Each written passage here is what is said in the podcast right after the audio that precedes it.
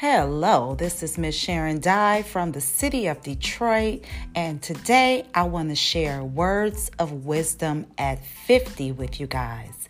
You know, some of you guys may be in a season of your life where you're trying to figure out, how do I level up on my mindset?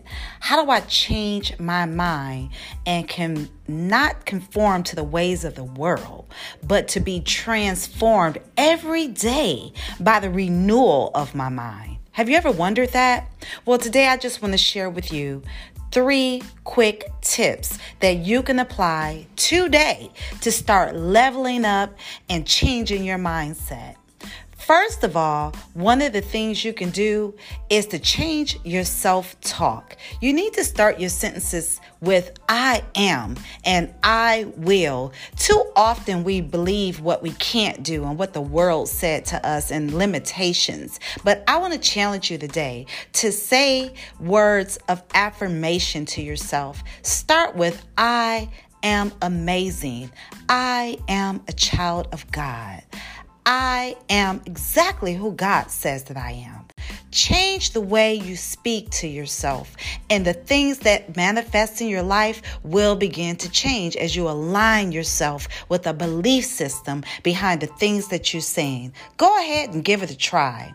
Number two, determine the mindset you need and act as if you already are. Now, I know that sometimes we've heard fake it till you make it, and that is a lie. I want to challenge you today to faith it, F A I T H, until what you say and what you see matches. See, that goes with leveling up on your self-talk, but you have to determine the mindset that you need and work from the end backwards. And number three, surround yourself with people that match your desired mindset.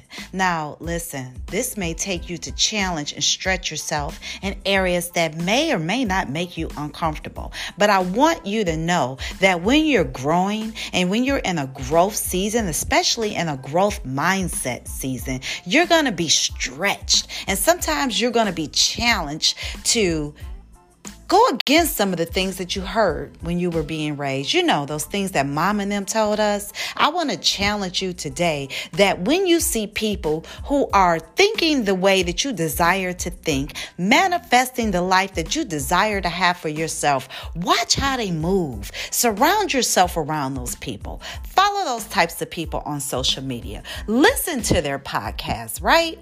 Because as you begin to grow and to develop, you will be strong. Stretched and you will be challenged. So those are three tips on how to level up from on your mindset.